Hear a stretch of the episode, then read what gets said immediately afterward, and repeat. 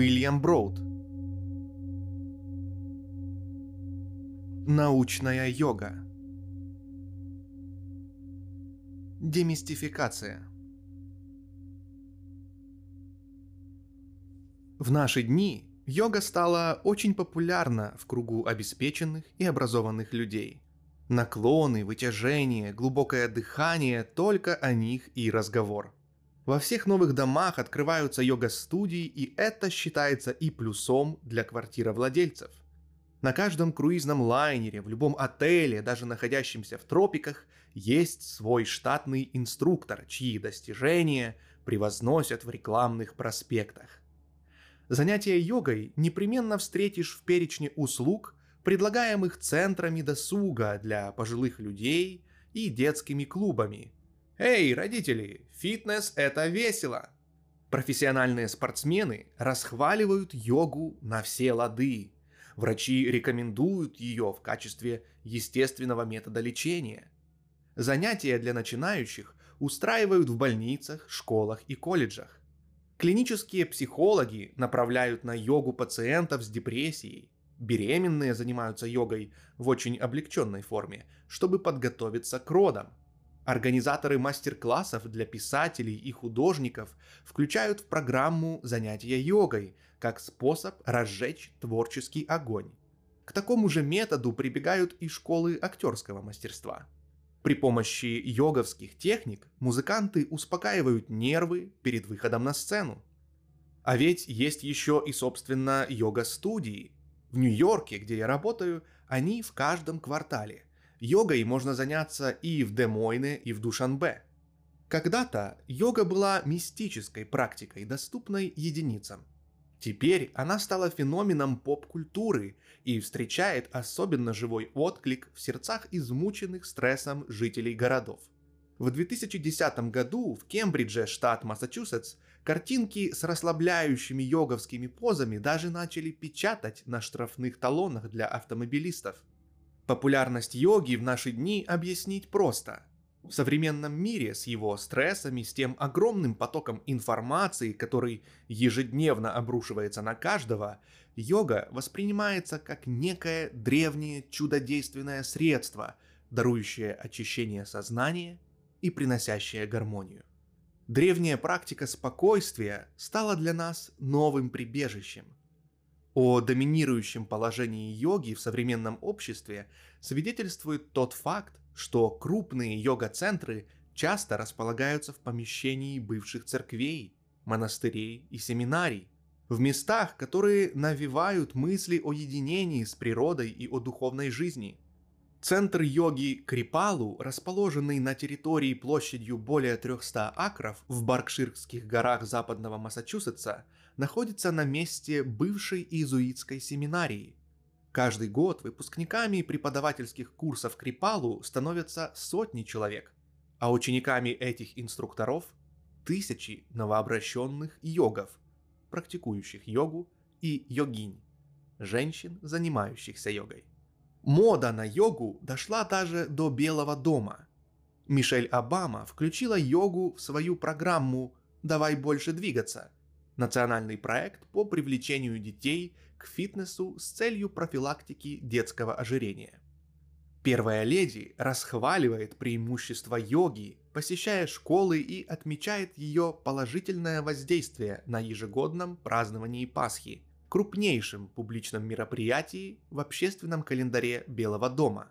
Начиная с 2009 года на этом празднике устраивают йога-сад – уроки на разноцветных ковриках под чутким руководством преподавателей. Детские классы на лужайке перед Белым домом начинаются рано утром и продолжаются весь день.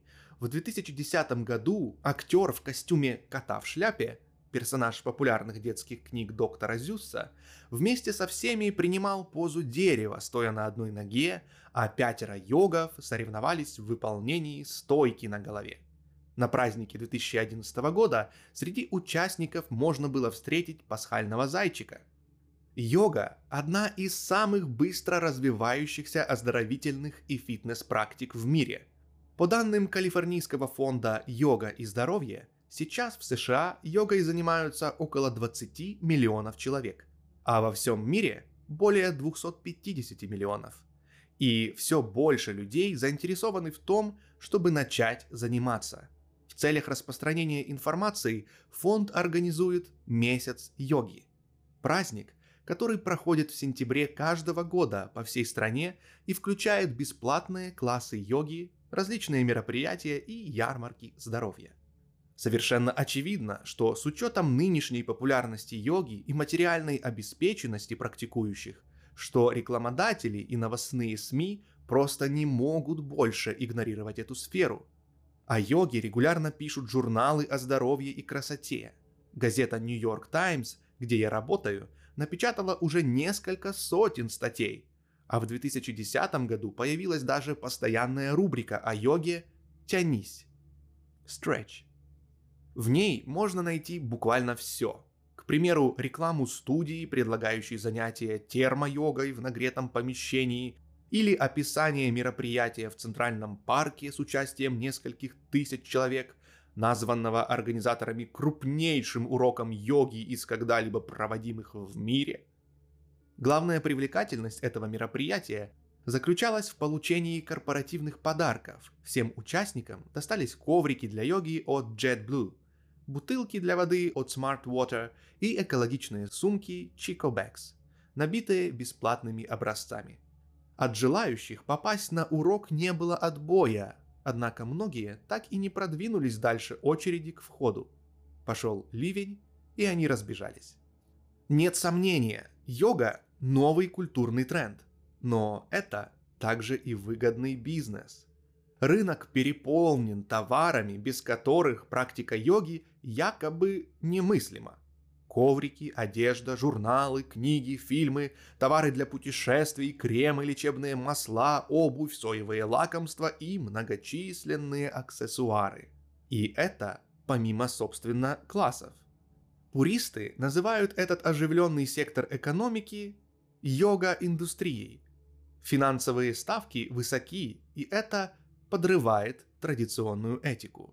Бикрам Чоудхури, основатель бикрам-йоги, стиля практикуемого в нагретом помещении, оформил авторские права на последовательность асан и велел своим юристам разослать несколько сотен предупреждений с угрозами, обвинив небольшие студии в нарушениях.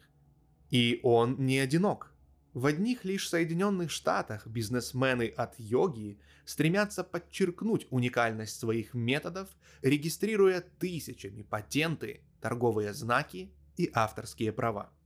По мнению рыночных аналитиков, йога представляет интерес для социальной прослойки, представители которой известны под названием лохаисты, от английского lohas – Life of Health and Sustainability – это обеспеченные, высокообразованные люди, озабоченные экологическими проблемами и выступающие с природоохранными инициативами. Они водят гибридные автомобили, покупают натуральные продукты, стремятся вести здоровый образ жизни. Йога-мамочки – социальная группа, пришедшая на смену футбольным мамочкам, яркий тому пример – по данным маркетинговых исследований, йога-мамочки предпочитают покупать детскую одежду таких марок, как Mama's Earth, компания, торгующая дорогостоящими товарами из органического хлопка, конопли и вторично переработанных материалов. Важный фактор, отличающий современную йогу, это превращение практики по призванию в атрибут элитной жизни. Другое ключевое отличие в том, что большинство современных практикующих – женщины. Это, безусловно, влияет на формирование рынка товаров для занятий йогой, ведь женщины по сравнению с мужчинами покупают больше книг, тратят больше денег на потребительские товары и уделяют больше внимания своему здоровью и внешности. Йога Journal Самый популярный журнал в индустрии йоги, основанный в 1975 году, насчитывает 2 миллиона читателей, среди которых 87% женщин. Причем создатели журнала с особой гордостью подчеркивают, что их читательницы – это женщины с высоким доходом, занимающие руководящие должности и получившие образование в лучших университетах США – в брошюре для потенциальных рекламодателей говорится, что более 90% читательниц Yoga Journal имеют высшее образование. Красочные страницы этого журнала – яркий пример того, как компании работают со своей целевой аудиторией. Сотни рекламных объявлений продвигают продукцию по уходу за кожей, сандалии, ювелирные украшения, натуральное мыло, специальные витамины и ферменты, альтернативные лекарства и методы терапии, улыбающихся гуру и экологичные автомобили. В каждом номере есть особая рекламная секция. Моя любимая реклама Hardtail. Эту линию одежды представляют красивые девушки, выполняющие эффектные асаны. Навсегда, гласит минималистский слоган. Еще один популярный производитель – Lululemon. Модная линия одежды для йоги, известная своими формирующими фигуру свойствами, в особенности способностью выгодно очерчивать форму ягодиц. Недавно проведенный анализ рынка показал, что знаковым товаром фирмы потребители считают знаменитые брюки за 98 долларов, выполненные с множеством секретных вставок и плоских швов, с целью создания идеальной формы ягодиц, напоминающей каплю воды. Авторы рекламных строк основываются на своих представлениях о том, какое воздействие йога, а не товары для занятий йогой, конечно же, оказывает на тело и ум, а эти представления, в свою очередь, основаны на утверждениях гуру, подчерпнутых из брошюр спа-салонов и фитнес-клуб, книг, учебных фильмов, телепрограмм и журналов. Здесь самое время вспомнить, что в йоге нет контролирующих организаций. Нет официальных лиц или компаний, следящих за чистотой и выполнением заранее оговоренных принципов или использованием определенных последовательностей поз, правил и процедур. Поэтому нет возможности отследить результаты как положительные, так и отрицательные. Йога не религия и не современная медицина, где благодаря жестким нормам лицензированию и контролю управляющих организаций налажено всеобщее соответствие стандартам. О правильном контроле также можно забыть. В мире йоги не существует своего комитета по безопасности товаров или администрации по контролю за качеством продуктов питания и лекарств, которые следили бы за тем, чтобы обещанное выполнялось. Вместо этого здесь царит полный хаос. И так было всегда. Несколько исков подобной вседозволенности, и мы имеем дело с обилием противоречивых утверждений, окружающих этот предмет. Начинающего, скорее всего, отпугнут вся эта неразбериха и преувеличенное заявление, отмечает индийский ученый И. К. Таймни. Эти слова были написаны полвека назад, сегодня ситуация изменилась. Во-первых, подъем в развитии СМИ, как печатных, так и электронных, привел к тому, что обилие мнений превратилось в какофонию. Во-вторых, все более явственным становится мотив получения прибыли. Поскольку за публичными заявлениями о том, на что способна йога, теперь стоят миллиарды долларов, велико искушение эти заявления приукрасить. За приукрашиванием могут крыться как самообман и случайные недоговорки по наивности, так и намеренно неверная интерпретация и сокрытие правды. Существует и другое искушение – умолчать о травмах, полученных во время занятия йогой и других негативных последствиях. Причиной такого молчания нередко являются финансовые соображения – Зачем выкладывать всю подноготную, если чистая правда может отпугнуть потенциальных клиентов? К чему уменьшать товарную привлекательность йоги? Почему бы не взять на вооружение лозунг «Йога. Сколько людей, столько мнений»? Любой, кто занимался йогой даже недолго, может перечислить преимущества этой практики. Йога расслабляет и успокаивает способствует обновлению и избавлению от стресса, придает энергию и силы. Каким-то образом она заставляет нас чувствовать себя лучше. Но за этими основными моментами следует цветистая машина публичных заявлений и заверений, рекламных слоганов и мистических обещаний. Адепты йоги сулят реализацию самых важных жизненных устремлений. Это и здоровье, и красота, и хорошая физическая форма, и излечение от заболеваний и нарушений сна, и чувство безопасности, и долголетие, и довольство жизнью, и власть, и идеальный вес, не говоря уже о любви, счастье, приобретении знаний, сексуальной удовлетворенности, личностном росте, самоутверждении и реализации высших человеческих возможностей. И в конечном счете достижении просветления. В этой книге я пытаюсь пробиться сквозь неразбериху различных мнений и выяснить, что говорит нам о йоге наука. В ней проанализированы более чем вековые исследования, и все сделано для того, чтобы разобраться, где настоящее, а где нет, что помогает, а что вредит, и главное, почему это так. Эта книга проливает свет на скрытые механизмы йоги, а также раскрывает реальную картину происходящего с ее ложными утверждениями и опасными недоговорками. В ней ясно представлены все риски и преимущества йоги. О многих из них, как выяснилось, не знал никто. Я пришел к написанию этой книги, будучи любителем, но любителем весьма осведомленным. В первый год учебы в колледже 1970 года я подсел на йогу, потому что это было приятно и явно улучшало самочувствие, как физическое, так и ментальное. Мой первый учитель говорил, что важно заниматься каждый день, пусть даже понемногу.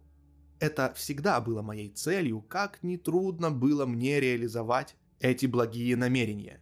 Йога стала для меня хорошим другом, несмотря на то, что моя жизнь порой была похожа на хаос. Свое исследование я начал в 2006 году. У меня был простой план. За несколько десятилетий накопилось много вопросов, противоречивых данных, которые я не раз замечал, но так и не успел изучить подробно. Я решил найти ответы у лучших ученых. Первое, что меня удивило, это то, каким образом йога умудрилась расслоиться на множество непонятных ветвей и стилей. Я знал достаточно, чтобы понять, в основе их всех лежит хатха-йога, та разновидность практики, где основное внимание уделяется позам, дыханию и техникам, призванным укрепить тело и ум, в противовес йоге как этической дисциплине и религиозной философии. В наше время хатха и ее ответвления самые популярные виды йоги на планете. Хатха-йога породила обилие вариаций от местных стилей, существующих почти в каждой стране, до глобальных брендов типа аштанги и йоги Айенгара, которые встречаются повсюду. Благодаря моему увлечению фитнесом и плаванием я также имел представление о том, чем йога отличается от обычных упражнений – в общем и целом, за некоторыми исключениями, на которые мы обратим пристальное внимание, это медленная практика с преобладанием статичных поз и плавных переходов. В отличие от быстрых, энергичных, повторяющихся движений, как, например, при занятиях на велотренажере или беговой дорожке. Из-за умеренной интенсивности тренировок организм испытывает меньшие нагрузки по сравнению с традиционными видами спорта, что делает йогу более привлекательной и для молодых, и для людей постарше. С точки зрения физиологии, при занятии йогой сжигается минимальное количество калорий, почти не сокращаются мышцы и не нагружается сердечно-сосудистая система – Пожалуй, одна из самых отличительных черт йоги в том, что огромное внимание в ней уделяется контролю над дыханием и формированию внутренней осознанности в отношении позы. На более продвинутом уровне ученикам предлагается сосредоточиться уже на тонких энергетических процессах в теле. Одним словом, главное отличие йоги от традиционных западных видов спорта и фитнеса в том, что она направляет внимание внутрь. К изучению йогической литературы я подошел с осторожностью. Давным-давно, работая в университете Висконсина над исследованием физиологии дыхательной системы человека, я наткнулся на утверждение, прямо противоречащее одному из базовых постулатов йоги. Идея о том, что быстрое дыхание насыщает организм и мозг живительным кислородом. В учебнике, который лежал тогда передо мной, говорилось, что частота дыхания человека может уменьшиться или увеличиться более чем в половину по сравнению с нормой, при этом не оказывая существенного влияния на уровень кислорода в крови. Тогда, в 1975 году, эти строки запали мне глубоко в душу. К сожалению, проведенное мной исследование йогических трудов оправдало мои худшие ожидания. Да, некоторые труды сияли, как свет во тьме. Смотрите список литературы для самостоятельного изучения в конце этой книги. Но большинство изученных источников содержали ничем не подтвержденные предположения, а главное, в них было на удивление много откровенного вранья. Я-то хотел найти достоверную научную информацию, но вместо этого погряз в болоте. Вся эта писанина, как древняя, так и более современная, подавалась с обескураживающей безапелляционностью, но при этом – содержала мизер научных фактов и напоминала то, что отец современной физики Ричард Фейнман называл наукой самолета поклонников – карго-культ. Данные, которые кажутся научно обоснованными, но на самом деле фактами не подтверждены. Напротив, стоило мне окунуться в изучение научной литературы, как я воспрянул духом. При Национальном институте Bethesda, штат Мэриленд, есть превосходная федеральная электронная библиотека медицинских заключений со всего мира, известная как PubMed, сокращенно от «публичная медицина». Поиск в PubMed выявил почти тысячу научных публикаций, посвященных йоге. В начале 1970-х их число увеличилось, а в последние годы резко возросло. В данный момент новые публикации добавляются раз в несколько дней – Среди них есть курьезные и поверхностные исследования, но встречаются глубокие и доскональные.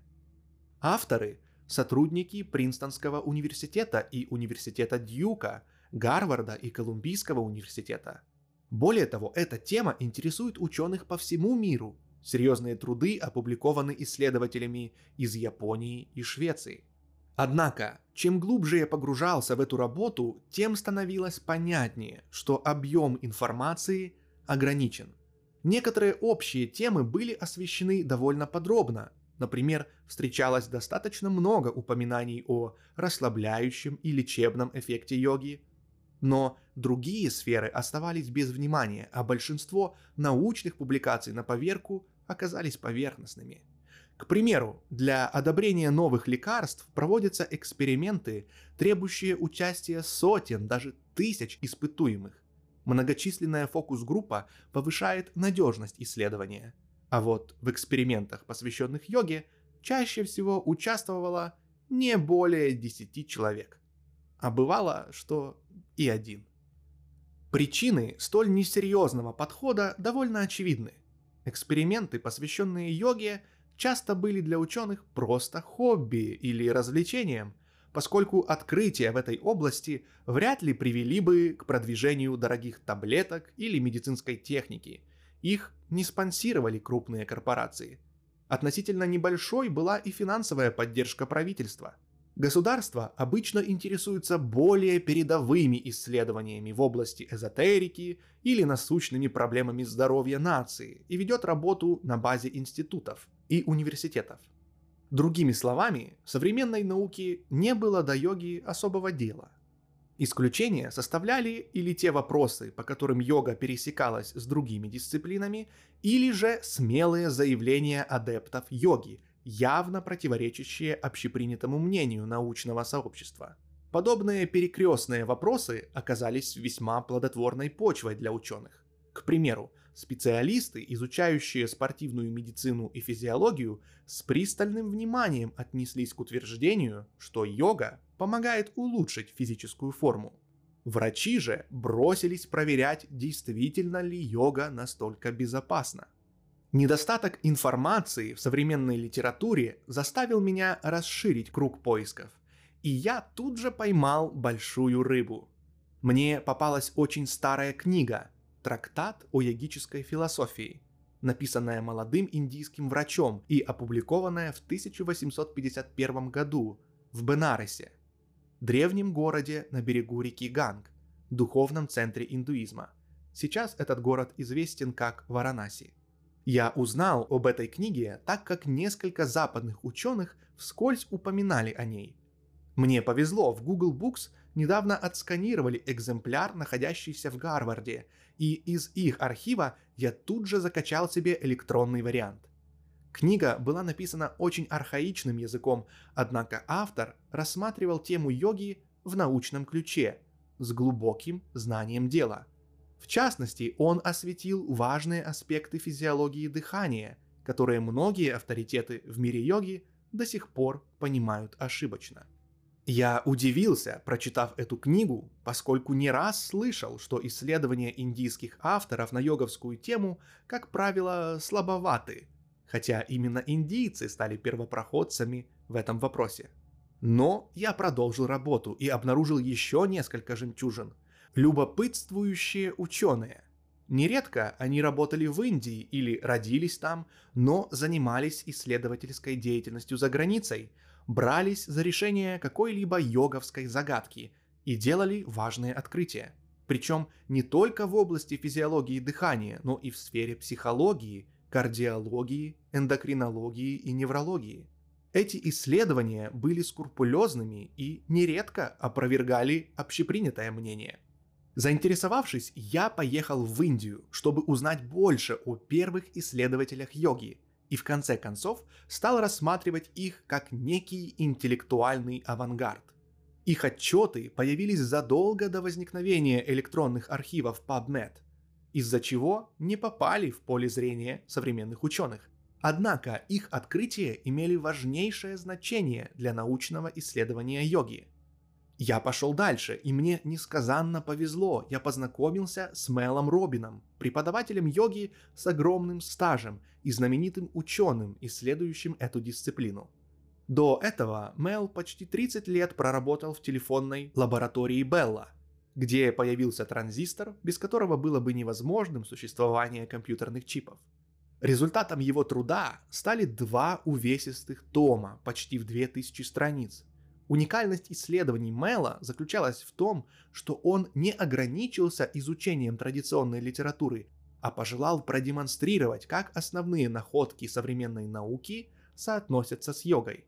Его пример заставил меня взглянуть на йогу более беспристрастно и прислушаться к тем сомнениям, что зародились у меня еще в университете Висконсина.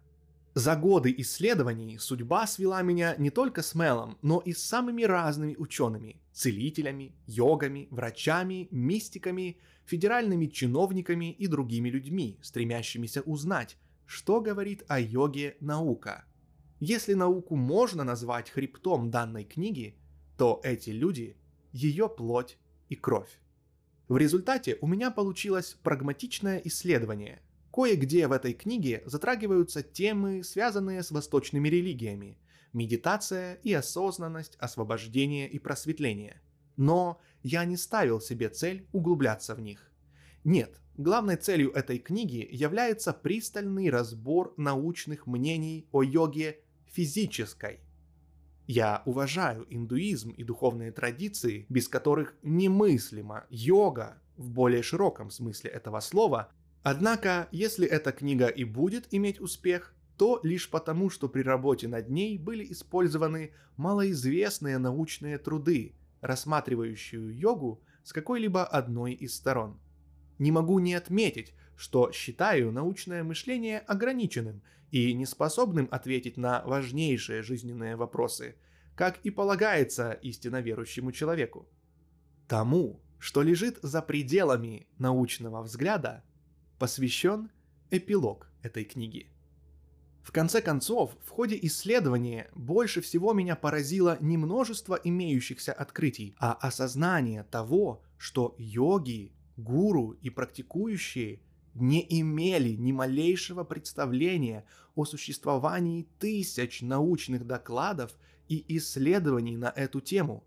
Это всего лишь мои догадки, разумеется, но я не удивился бы, узнав, что йоговское сообщество не в курсе и сотой, а может даже тысячной доли того, что ученые открыли за полтора века. Моя книга проливает свет на эти открытия. По сути, в ней представлен беспристрастный анализ важного социального феномена, возникшего пять тысяч лет назад, и осмелюсь заявить, первая в истории попытка его оценки. Я построил книгу таким образом, чтобы в первых главах были освещены темы, интересные всем, а в последних – менее известные вопросы. Оказалось, такая структура соответствует схеме развития научного интереса к йоге в течение десятилетий. Поэтому можно сказать, что в книге присутствует определенная хронология. Картина, которую мы в итоге имеем, во многих ключевых моментах сильно отличается от привычных представлений о йоге. Иногда реальность оказывается даже лучше. К примеру, многие преподаватели йоги приписывают этой практике способность положительно влиять на сексуальную жизнь. Наука не только подтверждает это мнение, но и показывает, каким образом определенные позы способны действовать как афродизиак, повышая выработку половых гормонов и активность мозговых волн, неотличимых от возникающих в состоянии сексуального возбуждения. Недавние клинические исследования показывают, что занятия йогой приводят к улучшениям в сексуальной сфере как у женщин, так и у мужчин – не только усиливая чувство удовлетворенности и степень сексуального удовольствия, но и способствуя эмоциональной близости партнеров. Как выяснилось, польза для здоровья от йоги также значительна. Хотя многочисленные гуру называют йогу путем к идеальному здоровью, их разъяснение, каким образом это достигается, довольно туманны. Наука все ставит на свои места – к примеру, недавние исследования продемонстрировали, что йога стимулирует выработку мозгом естественных веществ по свойствам, схожих с сильными антидепрессантами. Это таит большие перспективы для здоровья нации, ведь по статистике в мире более 100 миллионов человек страдают депрессией. Каждый год ощущение гнетущей безысходности приводит к самоубийству около миллиона людей – Эми Уайнтрауб, которая еще не раз встретится нам на страницах этой книги, вспоминает о том, как йога спасла ей жизнь и помогла выбраться из болота уныния. Однако, помимо обнадеживающих фактов, есть и масса находок, противоречащих многочисленным утверждениям о пользе йоги и ее лечебном действии. Взять, к примеру, лишний вес – больную тему для всех, кто следит за своим внешним видом. В течение десятилетий преподаватели йоги всячески расхваливали эту практику как прекрасный способ избавиться от лишних килограммов.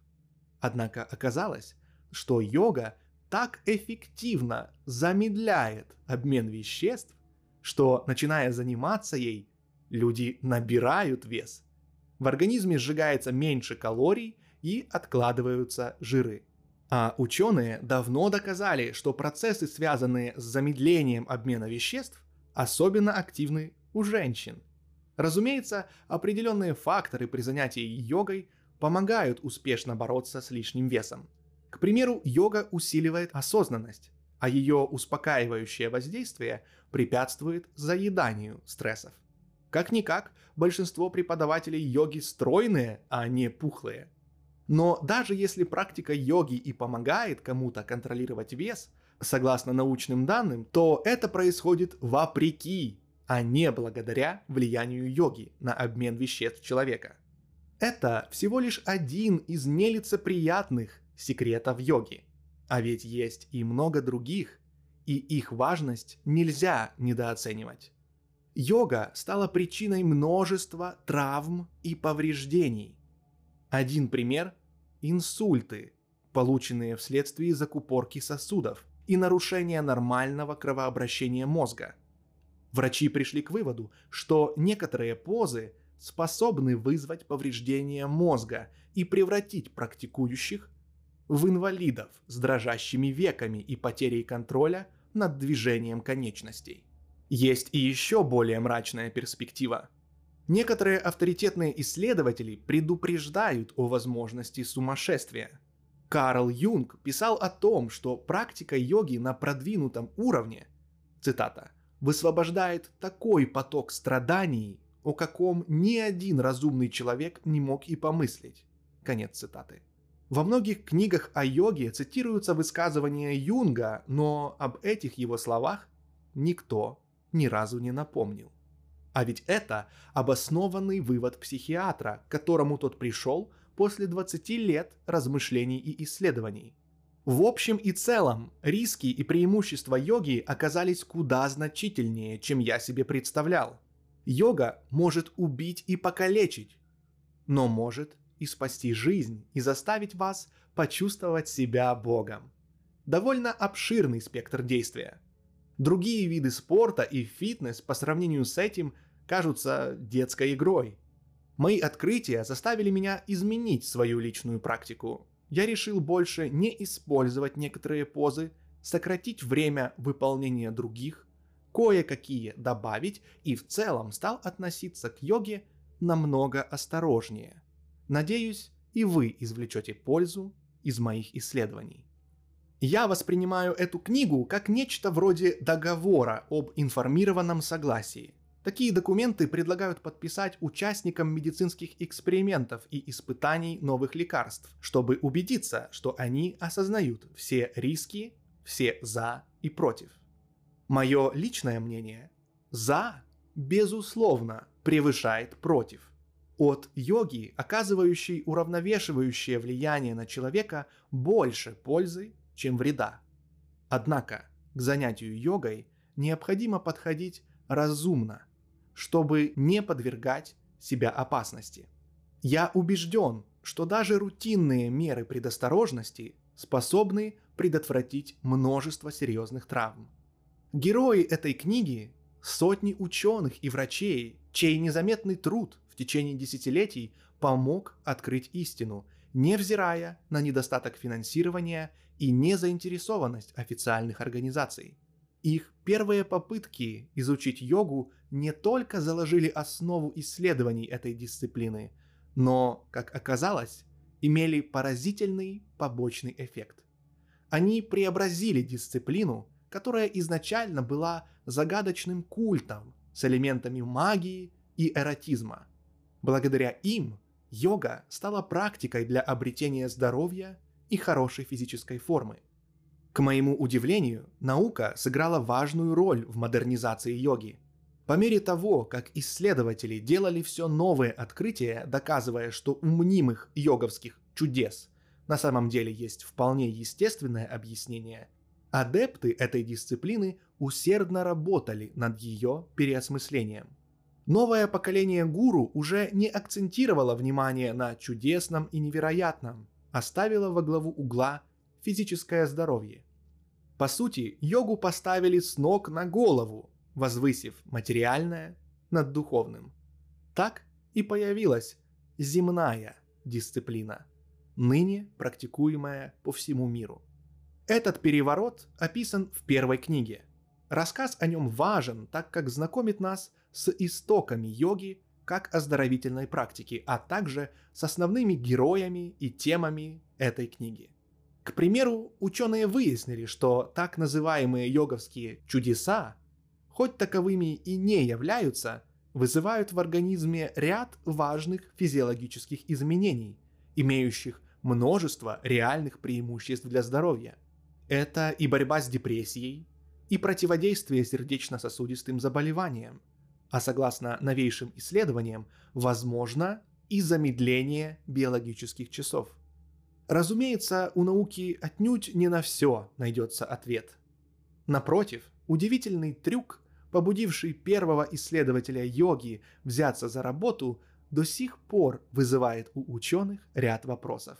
А ведь с тех пор прошло почти 200 лет. Но научное изучение йоги не просто разоблачает фокусы. Оно способно пролить свет и на настоящие тайны.